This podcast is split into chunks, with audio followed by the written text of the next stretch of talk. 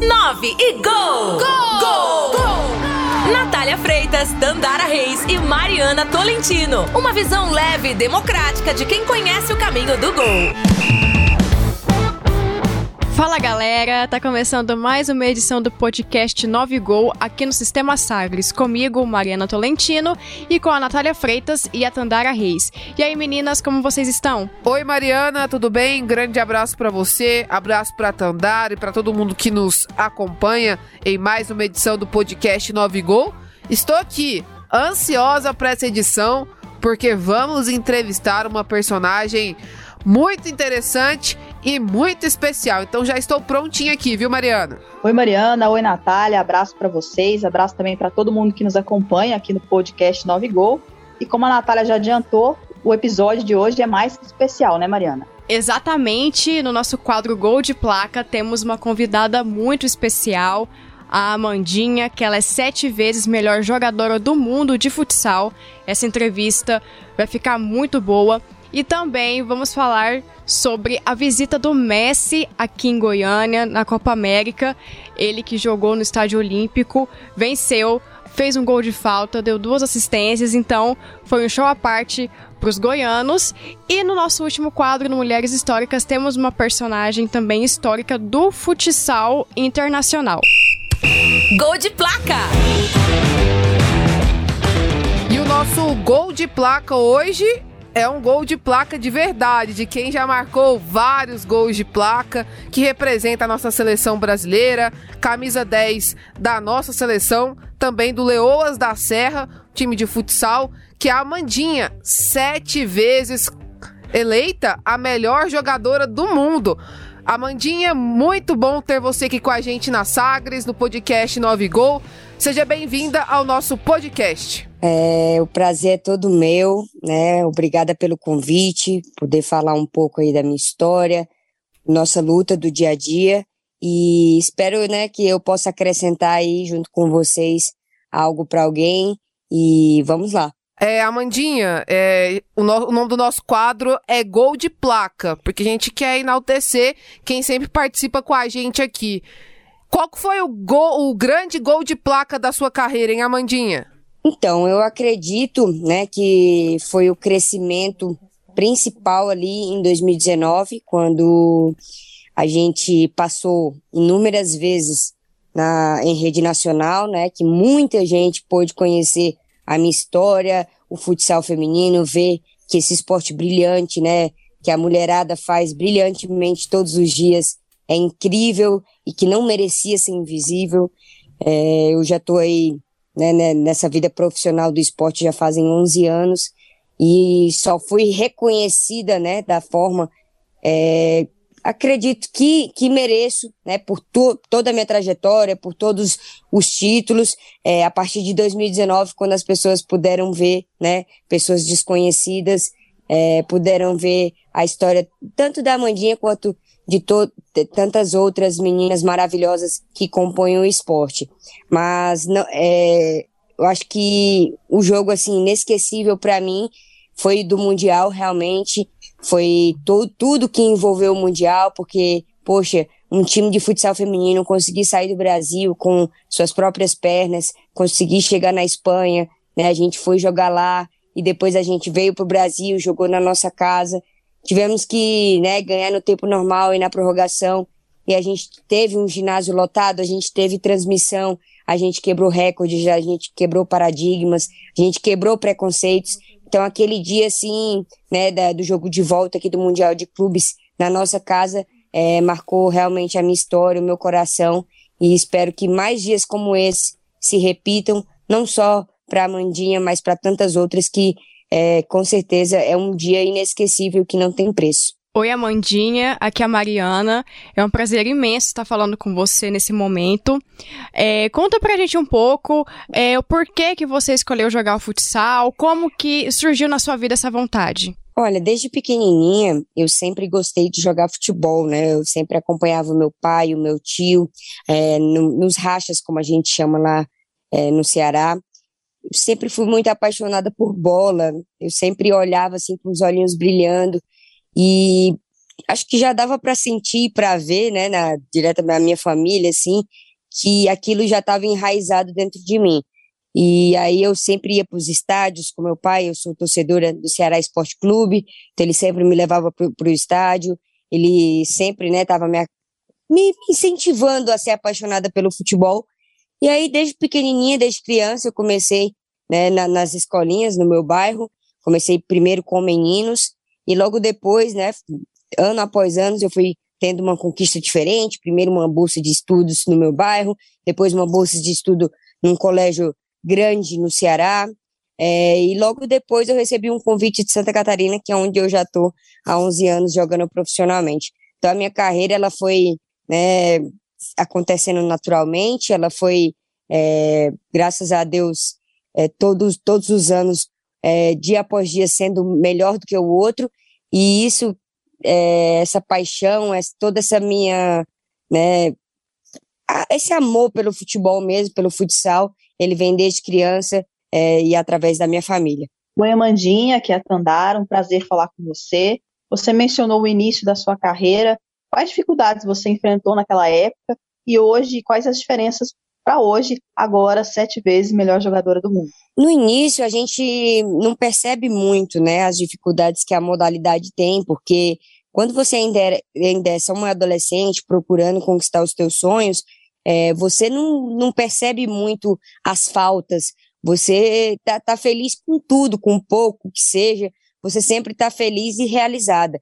Claro, claro que no início, desde sempre, né, uma, uma briga das mulheres essa questão do, do preconceito, de estar tá sempre quebrando essas, essas, esse preconceito enraizado desde a antiguidade, que já não cola mais, que já não combina mais, e graças a Deus as mulheres se uniram, estão cada vez, né, melhores, estão cada vez com mais coragem de enfrentar, de, de dizer que não, um lugar de mulher onde ela quiser, independente do seu preconceito.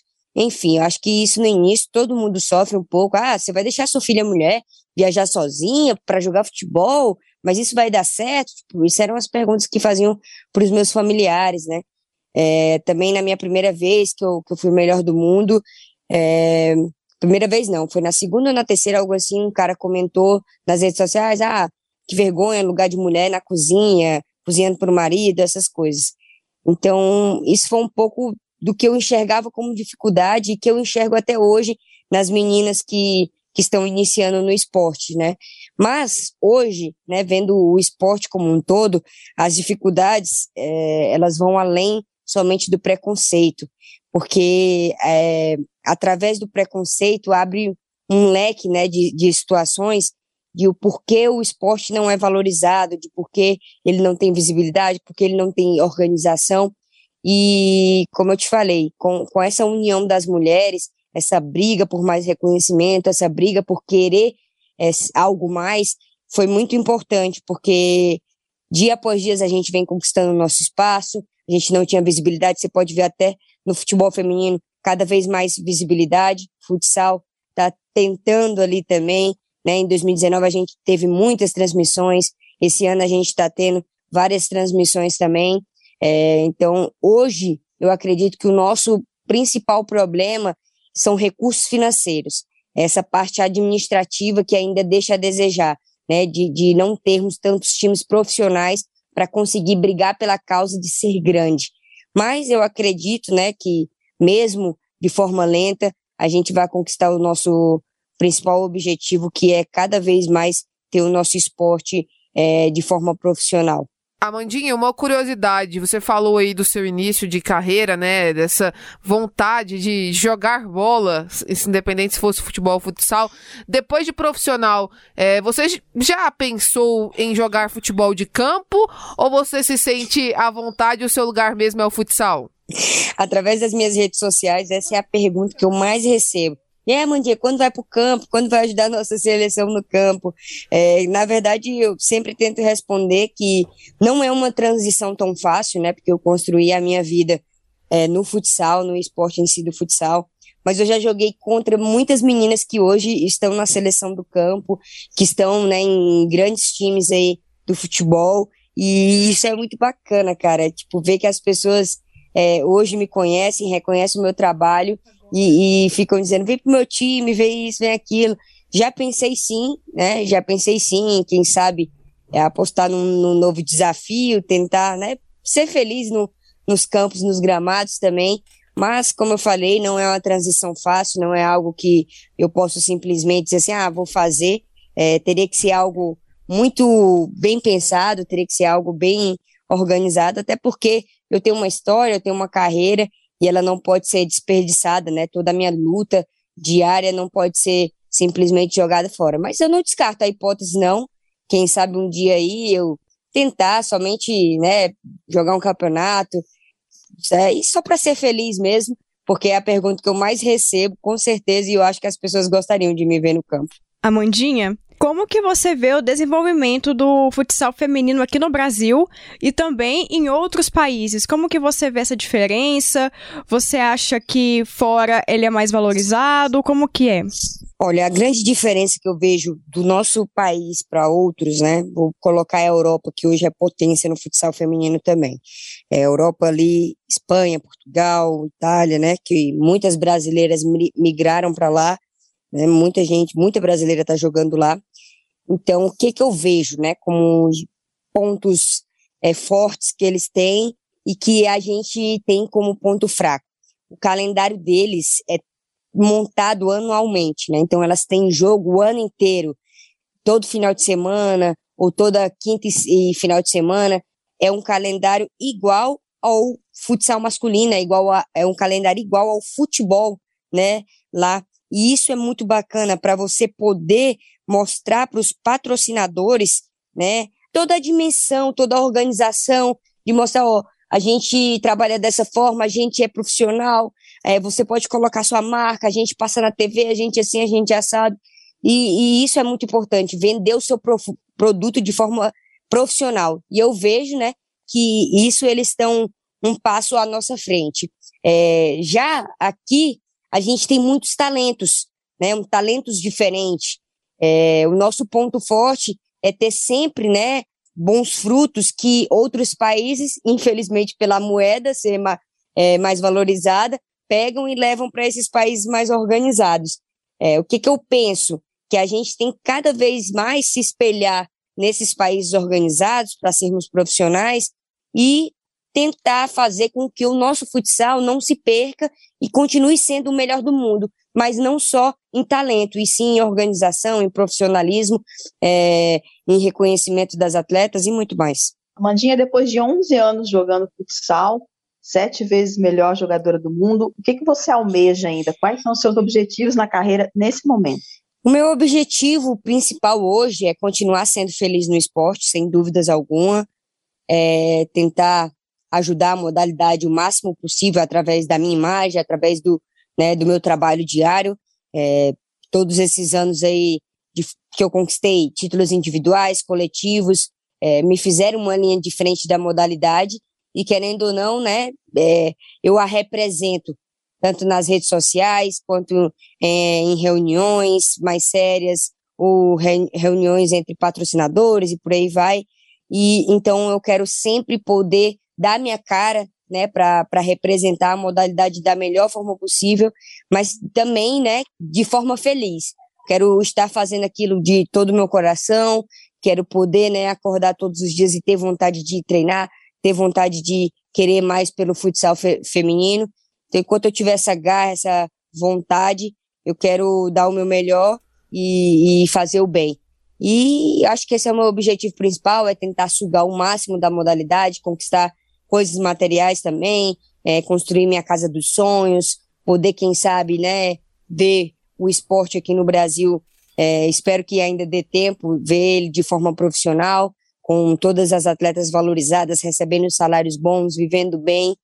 E, e com certeza esse é o meu objetivo principal. Amandinha, que representa para você ser eleita e sete vezes a melhor jogadora do mundo. E se você imaginou lá quando pequena, quando você iniciou, iniciou a sua carreira, que você chegaria a esse patamar que você está hoje? Nem nos meus melhores sonhos, né? Eu imaginava toda toda essa dimensão de, de conquistas, tudo isso que aconteceu na minha vida. É, eu sou muito grata a Deus por, por ter me escolhido de certa forma, né? Para estar tá aí, né? Como, querendo ou não, um, um, uma linha de frente, como eu falei, é, com, com tantos títulos, sendo importante para a modalidade, sendo um grande nome que eu tenho certeza que vai ser difícil de ser esquecido por toda a trajetória e por toda a luta que eu fiz durante todo esse tempo profissional. É, então eu não imaginava jamais, eu queria, meu sonho principal era ser um atleta profissional, era conquistar títulos, mas não nessa dimensão que, que eu conquistei. É, mas eu sei que nada cai do céu, nada vem em vão, é, eu sei que tudo que eu conquistei é fruto de muito trabalho e de muita dedicação. Amandinha, com certeza você é inspiração para outras meninas, né? De outras modalidades também para aquelas que querem começar no futsal. Como que você se vê nessa posição e quem que te inspirou é, no começo da carreira e ainda te inspira?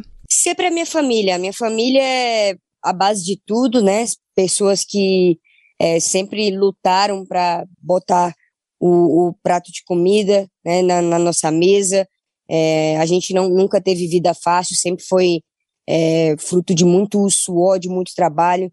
Minha mãe me ensinou desde cedo que para eu conquistar as minhas coisas eu tinha que batalhar muito. Desde adolescente eu já trabalhava com ela, então eu aprendi a valorizar cada conquista, cada suor derramado. E então a minha família é uma inspiração para mim.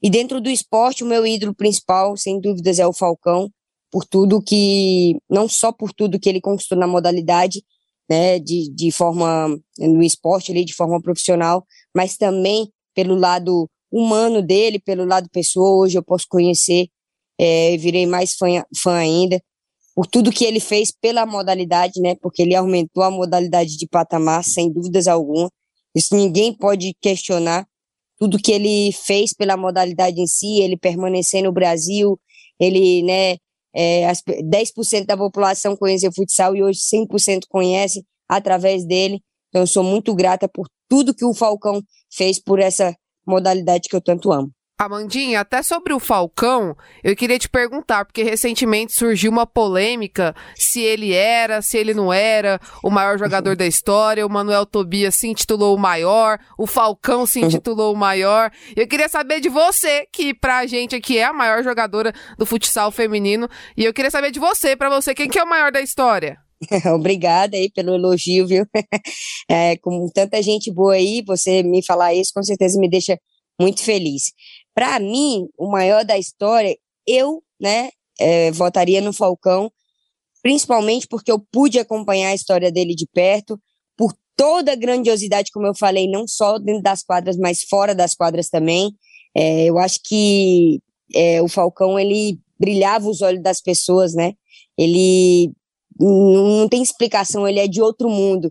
Então, eu ter acompanhado de perto, ter, ter visto toda a trajetória dele, eu ter visto essa mudança de essa, esse giro, né? Essa chave virada que ele fez na, na modalidade, é, eu, eu acho que para mim se torna inquestionável. Nada contra o Manuel Tobias, contra a história dele. Ele tá marcado também nos maiores da história. Eu vejo pela internet, eu vejo pelos antigos que botam na, nas redes sociais. Eu não tenho dúvidas, né? Que ele é um dos melhores de todos os tempos. Mas eu acho que é, o Falcão ele está em um patamar diferente né, de toda a modalidade. Ele é maior do que a modalidade, na minha visão. Amandinha, a Olimpíada de Tóquio está chegando, né? E mais uma vez o futsal não vai ser representado porque não temos o futsal nas Olimpíadas, né? Para uhum. você, o que falta o futsal se tornar uma modalidade olímpica? Olha, é, eu até de primeira achava que era um caminho mais fácil, essa questão de futsal, olímpico e tal. E eu não entendia muito bem o porquê o futsal não era olímpico. Até que um dia, né, eu fui fazer um evento com o Falcão e ele deu uma entrevista sobre isso. É, não é somente uma briga entre, né, o, o COI, que é das Olimpíadas ali, e a FIFA. É porque a FIFA não. É, como a Copa do Mundo acontece de futsal acontece de 4 4 anos, e o futsal e o beach soccer é um esporte FIFA, né, ela não abre mão né, desses esportes dele, dessa Copa do Mundo, da grandiosidade que tem a Copa do Mundo deles, para o futsal e o beach soccer se tornarem olímpicos.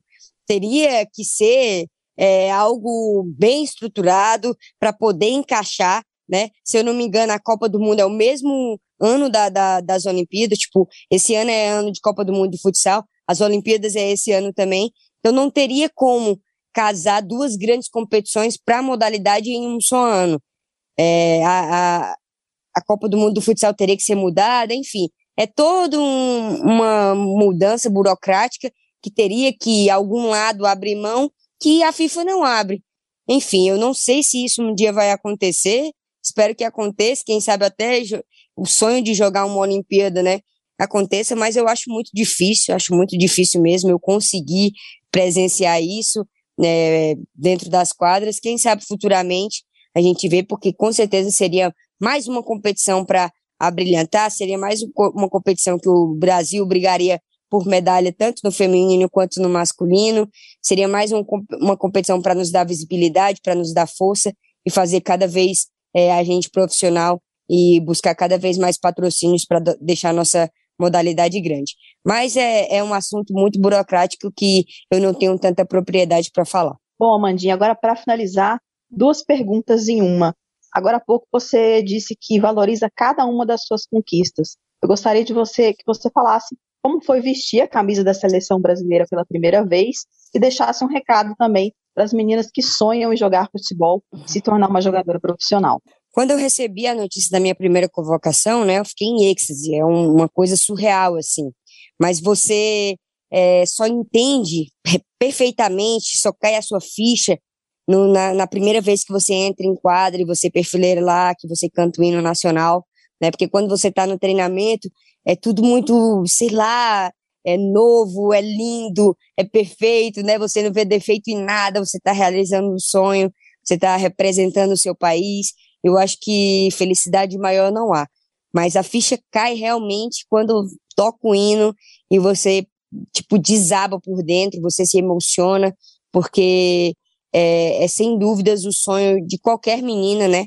Vestir a camisa da, da seleção brasileira, botar a amarelinha ali no corpo e representar mais de, de 200 milhões de pessoas, mais de não sei quantas milhões de pessoas sonhadoras que sonham em ser um atleta profissional, que sonham né, em chegar no patamar mais alto que é a seleção. Então, o que, que eu posso dizer aí para essas meninas que, que apenas sonham hoje, que querem ser um atleta profissional, que você não vai ter vida fácil, que vai ser árduo o seu caminho, é, você vai encontrar muitas dificuldades, mas se é realmente o seu sonho, mantenha né, a sua luta diária, mantenha a sua fé, se entregue todos os dias, passe por cima das dificuldades, né, tenha elas como combustível para você ser melhor, não passe por cima de ninguém, não dê rasteira em ninguém, que o momento de você brilhar, de você conquistar os seus objetivos vai chegar. É, a minha história foi dessa forma, graças a Deus eu nunca tive que passar por cima de ninguém, é, tudo aconteceu muito naturalmente, eu sempre escutei e respeitei muito os meus superiores, meus professores, é, técnico, presidente do time. Coloquei o estudo, né, no mesmo patamar de valor da, da, do, do, esporte que eu pratico. É, hoje, graças a Deus, sou formada em fisioterapia e, e tenho muita história para contar é, através do meu esporte, graças à minha dedicação diária e por não né, escutar essas coisas ruins que falam aí é, de pessoas que nem conhecem a nossa história. Então, para finalizar, é só manter mesmo a fé, manter a garra, que eu tenho certeza que o seu momento, a sua história, ela também chega da forma que você merece e da forma que Deus preparou aí para você. Amandinha, foi um prazer ter você com a gente aqui no podcast 9 Gol. O nome do podcast é 9 Gol, mas você usa a camisa 10 e faz muitos gols pra gente. A gente segue aqui na torcida e que você continue representando muito bem o nosso país, Amandinha. Muito obrigada. É, parabéns pelo trabalho de vocês, de poder tá dando espaço para a mulherada, de poder tá dando visibilidade ao nosso esporte. Sou muito grata mesmo de ter pessoas como vocês aí né, que, que sempre estão, independente das dificuldades, é que nem, né, a gente no esporte sempre estão dando o melhor e obrigada mesmo de coração, que precisarem de mim, contem comigo, porque a gente está sempre atrás aí, né, de crescer é, a valorização das mulheres e eu sou mais uma adepta aí, né, de é, todas por uma. Viralizou, repercutiu e virou pauta. E no nosso quadro aqui no Viralizou, vamos falar sobre a visita do Messi aqui em Goiânia, a Argentina, né, que jogou contra o Equador. E foi um show à parte para os goianos. Ele que fez um gol, deu duas assistências. E aí, Tandara, você que estava lá fazendo parte junto com a Comembol, o que, que você achou desse momento? Como foi para você? Bom, eu tive a oportunidade de estar no Estádio Olímpico, né? Trabalhei para o staff da Comembol durante a Copa América aqui em Goiânia. Foi o jogo mais esperado, sem dúvida nenhuma. Movimentou toda a imprensa, não só aqui no Brasil, mas também da Argentina. Muitos argentinos aqui em Goiânia tiveram aqui e estão ainda por conta do Leonel Messi, né? Não era só um jogo de Argentina contra Equador pelas quartas de final da Copa América, era também um evento, né? O Messi em Goiânia é algo muito surreal para a gente. Jogou muito bem, foi um show à parte, fez marcou um gol de falta, deu duas assistências, ele tem sido o destaque da Argentina nessa Copa América, inclusive é o artilheiro da competição com quatro gols.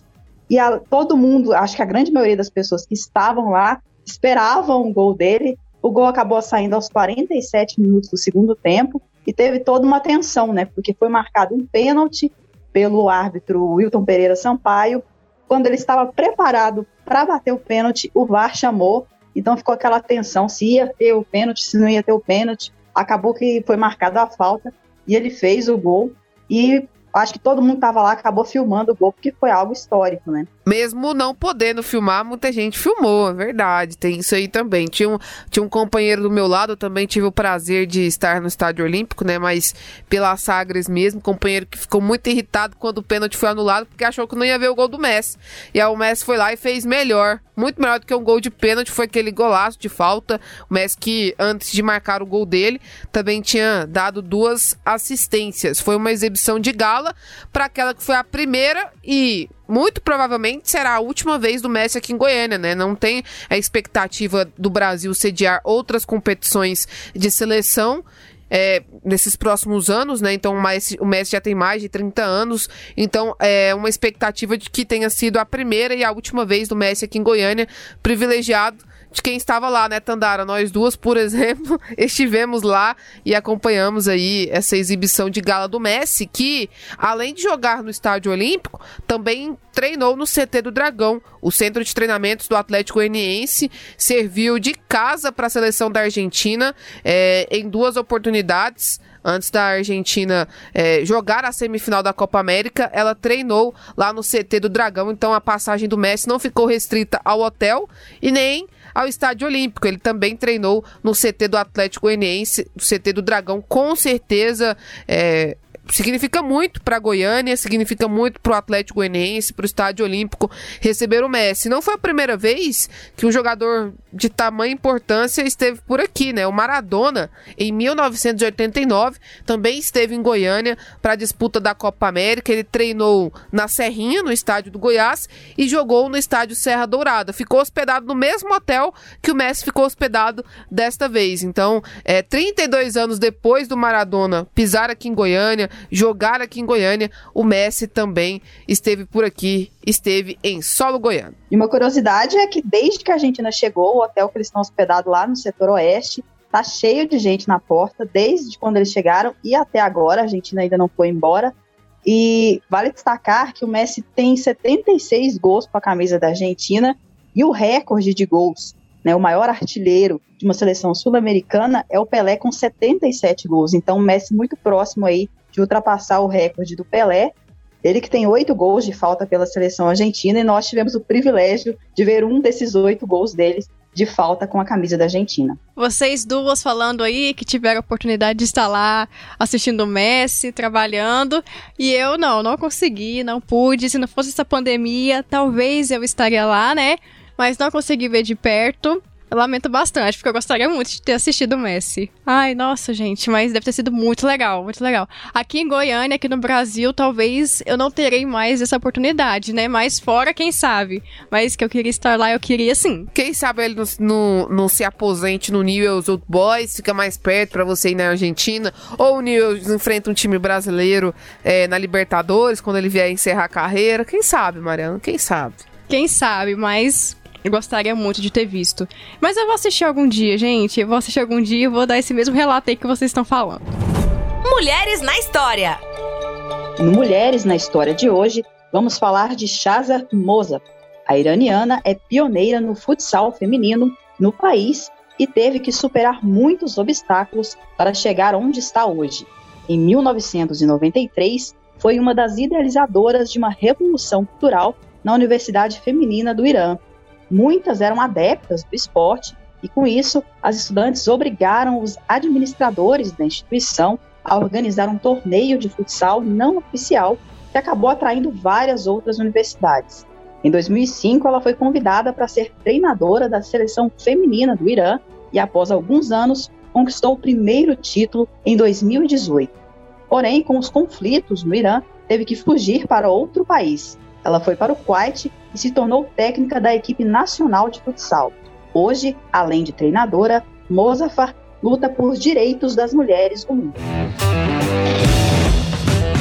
E chegamos ao fim de mais uma edição do podcast 9 Gol, que vai ao ar toda segunda-feira às 8 da noite na Rádio Sagra 730 e que também já está disponível na internet, no Spotify, SoundCloud e demais tocadores de podcast. Grande abraço para você, Mariana. Foi um prazer estar com você mais uma vez em mais uma edição aqui do 9 Gol. Obrigado, Natália. Essa edição aqui foi super especial.